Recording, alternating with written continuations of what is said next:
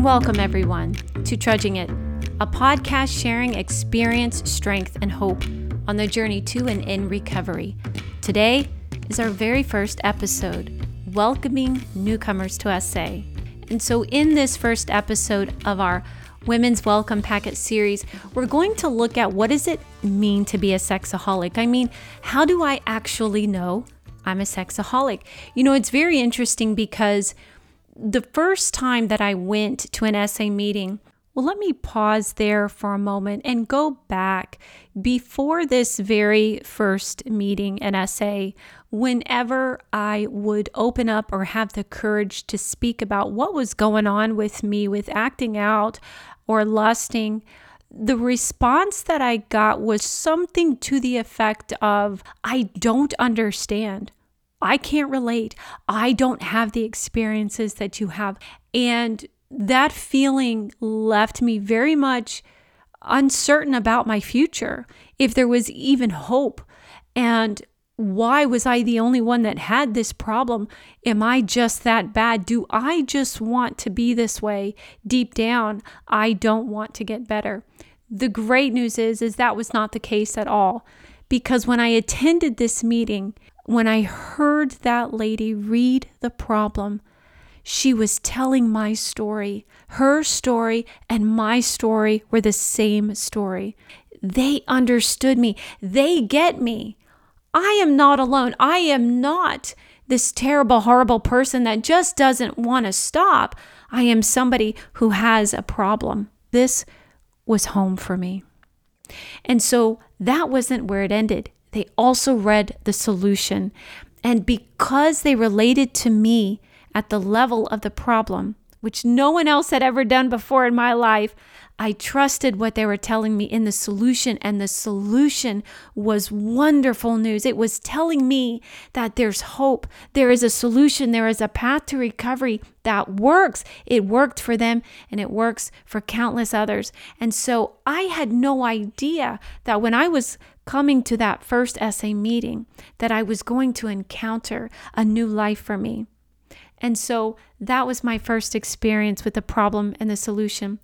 The other way that I was uh, qualified, in which I totally identified with what was being shared, uh, was when I was taken through the threefold illness that is explained in the Alcoholics Anonymous Big Book. And the way this threefold illness works is this way it says that I have a physical allergy, a mental obsession, and a spiritual malady.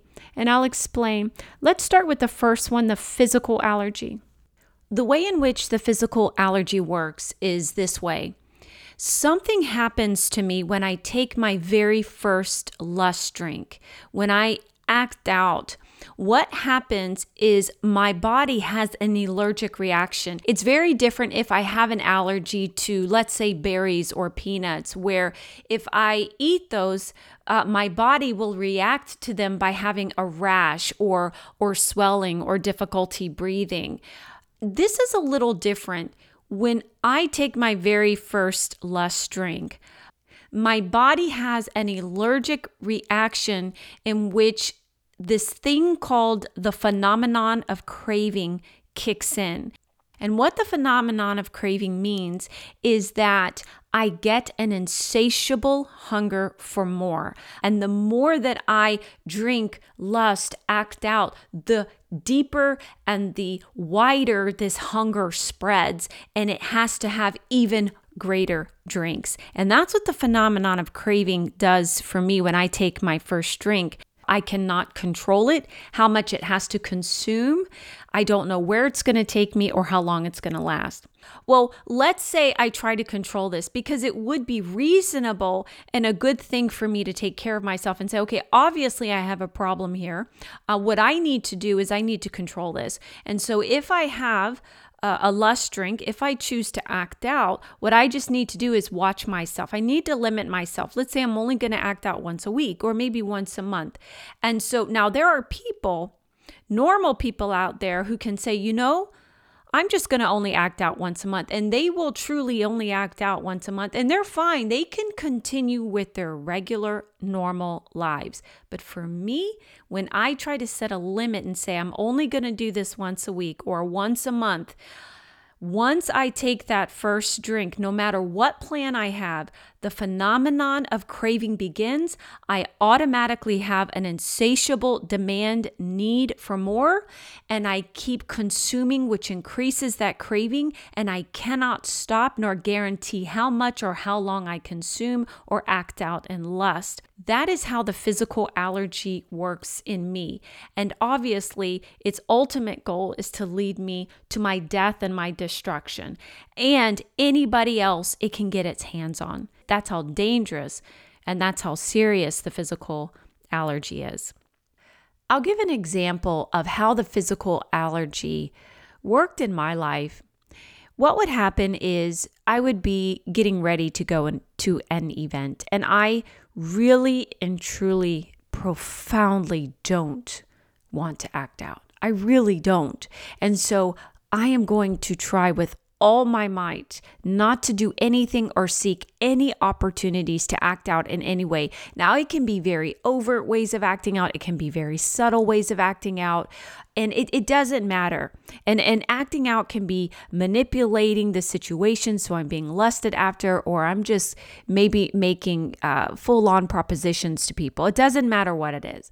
What matters is i don't want to do that which i always do when i go to events. And so as i'm preparing myself and this has happened so many times for me I'm getting ready. I'm not going to do this. I'm going to focus on why I'm there. I this is what I'm going. We're going to get in. I'm going to get out and it's going to be okay. We're going to be okay. And I would go there. And as soon as I got there, the moment I saw that opportunity to act out in one form or another, very over the top, overt acting out, or very covert, subtle, uh, hidden acting out, I started to do that. And once I started it, that whole evening centered around continuing to get more and more hits. My whole night was focused on that. That's what the physical allergy does for me. And when I go home, I say to myself, what the heck just happened to me? I wasn't going to do that. I had a plan. What is wrong with me? That's the physical allergy. Okay, well, well, hold on here. That that sounds pretty terrible. I'm I'm not gonna lie, but but I think there's a, a solution here. I, I don't think it's as terrible as all that, LW. There is a solution here. I, I have an idea. We got this.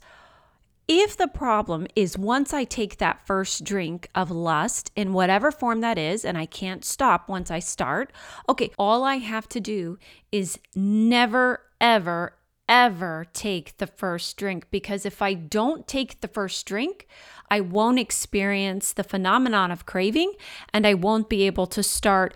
And who knows what will happen to me if I take that first drink? Problem solved. Got it. Thank you so much. I don't need anything else to do. I don't need any more help. I'm fine. I can take it from here. Well, actually, there's the second part of this disease that makes not starting impossible, and that is the mental obsession. And what the mental obsession does to me is that it's constantly using my own intellect, my own reasoning against me to convince me, to bug me, to nag me over and over and over again that I need to go back out, that I'm taking care of myself, that I got this. I can handle this. I'm fine. I can go back out. I can control this. I can manage this. And not only is it okay to do this, but I should do this and that I'm taking great care of myself by doing this. That's what the mental obsession does. And what I try to do to counter that is I try to convince myself with sound, solid, good reasoning, reminding myself over and over again why I should never ever take that first drink. Because after all, this information now that I have about the, my physical allergy and the phenomenon of craving, this is wonderful because now I got it. I can remind myself over and over again. I can remind myself of all the horrible things that I do when I'm in in this addiction. And so that's going to convince me never to go back out again. Well, here's the problem is that my own mind will be used against me. It will counter every thought that I have, every good argument, and overwhelm any arguments that I have to the contrary that I need to go back out. And so there is nothing I can do to protect myself against that first drink because the moment and the time will come where I won't be on my A game. And that reasoning will kick in and I won't have any defense. And I will go have that first less drink, and that will trigger the phenomenon of craving. And then that path is ever set before me, and who knows what will happen to me. And that's what the mental obsession is. But there's two more components to this mental obsession. One of it is common for any addiction, and that's called the strange mental blank spot. But the second component is very unique for the sexaholic. Let's start with the first component, which is the strange mental blank spot. And how it works is this even if my mind is not convincing me, which eventually it will, but let's say it's not, it's not convincing me to go back out, but I'm I'm not struggling, I'm not in any pain, I'm not you know, wrestling with wanting to act out or, or thoughts of acting out. I am going about my day, minding my own business, perfectly fine. And all of a sudden, out of nowhere, I come to my senses and I realize that I have been acting out lusting for the past one to two hours and I didn't even realize I was doing it. That is a scary experience. And that's when I say, What the heck just happened. I thought I had this under control. I was fine. I wasn't even thinking about it. But that's what happens when I'm a real sexaholic is that I have that strange mental blank spot and out of nowhere I'm already acting out and I don't even know it. And that brings us to the third component of the mental obsession, which is very unique for a sexaholic. And I think it's just my experience that this is what makes this one of the most dark and sinisters and most difficult addiction to overcome. And that is that my brain is my own drugs dealer, my own drug producer. I can get high and produce my own drug just by thinking. This is very important. An alcoholic, a drug addict can fantasize about taking that first sip of alcohol, taking that first shot of heroin, and they will never, ever get drunk or high. But all I have to do is have one lust thought, a fantasy, a picture, and I already start producing the dopamine in my brain, and I am high as a kite, and I don't even know it because I didn't understand that I was already drunk, even when I haven't taken that first lust hit. At least that lust hit that I'm aware of. So, what I found out was that when I got really clean and off of all the subtle ways in which I get drunk internally, I didn't know that I could be foggy, or rather, I didn't know that for my whole life since I was three years old, my brain was foggy and stoned and high my whole life. And the reason why I know that was because when I finally got a clear mind, I could tell the difference. I had never felt that before. What is this? My brain feels sharp, ready to go. Never felt that before. Well, that's because I've had a foggy brain my whole life. I've been high my whole life since uh, I've been in this addiction. Okay, so now I know that there's nothing I can do, not only against that first drink, but against that first thought. But there's one more component to this disease that is fueling and driving the whole thing, and that is the reason why my mind is obsessing, which I'm absolutely powerless over, and the reason why I take that first lust drink, which I'm powerless over, and that triggers the phenomenon of craving, which I'm powerless over, is because I have a spiritual malady. And the spiritual malady is that part of me which no amount of trying to implement control with my physical acting out is going to help. No amount, no amount of therapy trying to change my psychological thinking ever taps into the spiritual. It's a different component and it's overlooked in addiction or many times in my case uh, for example where i focused so much on the spiritual component because i i had help in guiding me on the spiritual component of addiction i didn't have enough help on the physical and the mental uh, help of it that i could not get into recovery so if i'm missing one of these three components that's not going to work without understanding all three. And especially the root and the heart of this problem is the spiritual malady because I am in excruciating spiritual pain all the time and I don't even know what it is or why I feel this way. And so, the way the big book of Alcoholics Anonymous describes it is that we were restless, irritable, and discontent.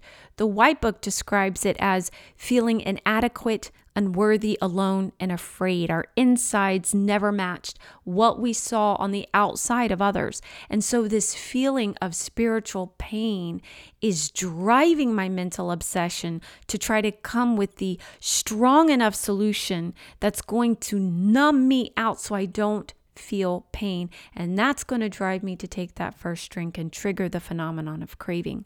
And so the spiritual malady can be identified as is this when I'm not drinking, you know, i.e., acting out or lusting, am I typically feeling irritable, restless, discontent, prey to misery and depression? Am I angry? Am I fearful? For me, I would have multiple shame and fear attacks, paranoia attacks. It was so painful for me. The other way that I know that I have the spiritual malady, and it's mentioned in the big book, is that suicidal thinking and tendencies can come into play here. And three of them are described. I believe it starts on page six of the big book. And it says that the first uh, form of suicidal thinking is, well, should I kill myself today? Well, no, not today. The second part is suicidal thinking, which was definitely something that I did, which was coming up with a plan. The third one which I've also experienced, it's the more severe form of suicidal uh, tendency, is my body is trying to force myself to do harm to myself, and I'm actually having to exert some type of force to stop myself from hurting myself. That's the spiritual malady. And if that is not addressed, this does not work. And so that is why there there was never ever going to be any way by my own power to stop this except one.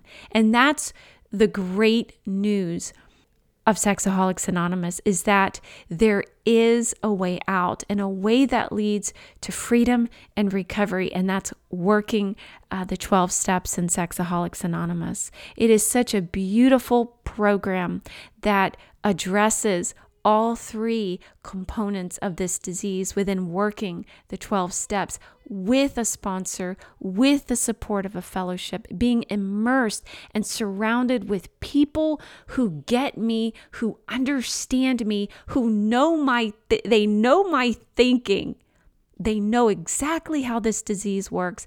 I, my brain, my mental obsession is not going to be able uh, to trick them so that they can't see what my disease is up to. They're going to hold me accountable and they're going to walk me every step of the way to recovery, to sobriety, to that new way of life that every addict has a right to. Everybody has a right to know the truth and that there is great hope. And that hope is a new life that Sexaholics Anonymous has given to so many people by working this program and knowing that we are here and we are here to help because that's what this program has done for us. If I identify with the threefold illness, if that is me, I have this problem and I need the solution that SA has to offer, we're going to walk you through the steps on getting set up, getting connected, getting a sponsor, and so that you and anyone can receive that same support, those same wonderful resources that helped us in the beginning. We will end by quoting a part from a vision for you in the AA Big Book. We will be with you in the fellowship of the Spirit, and you will surely meet some of us as you trudge the road of happy destiny. May God bless you and keep you. Until then.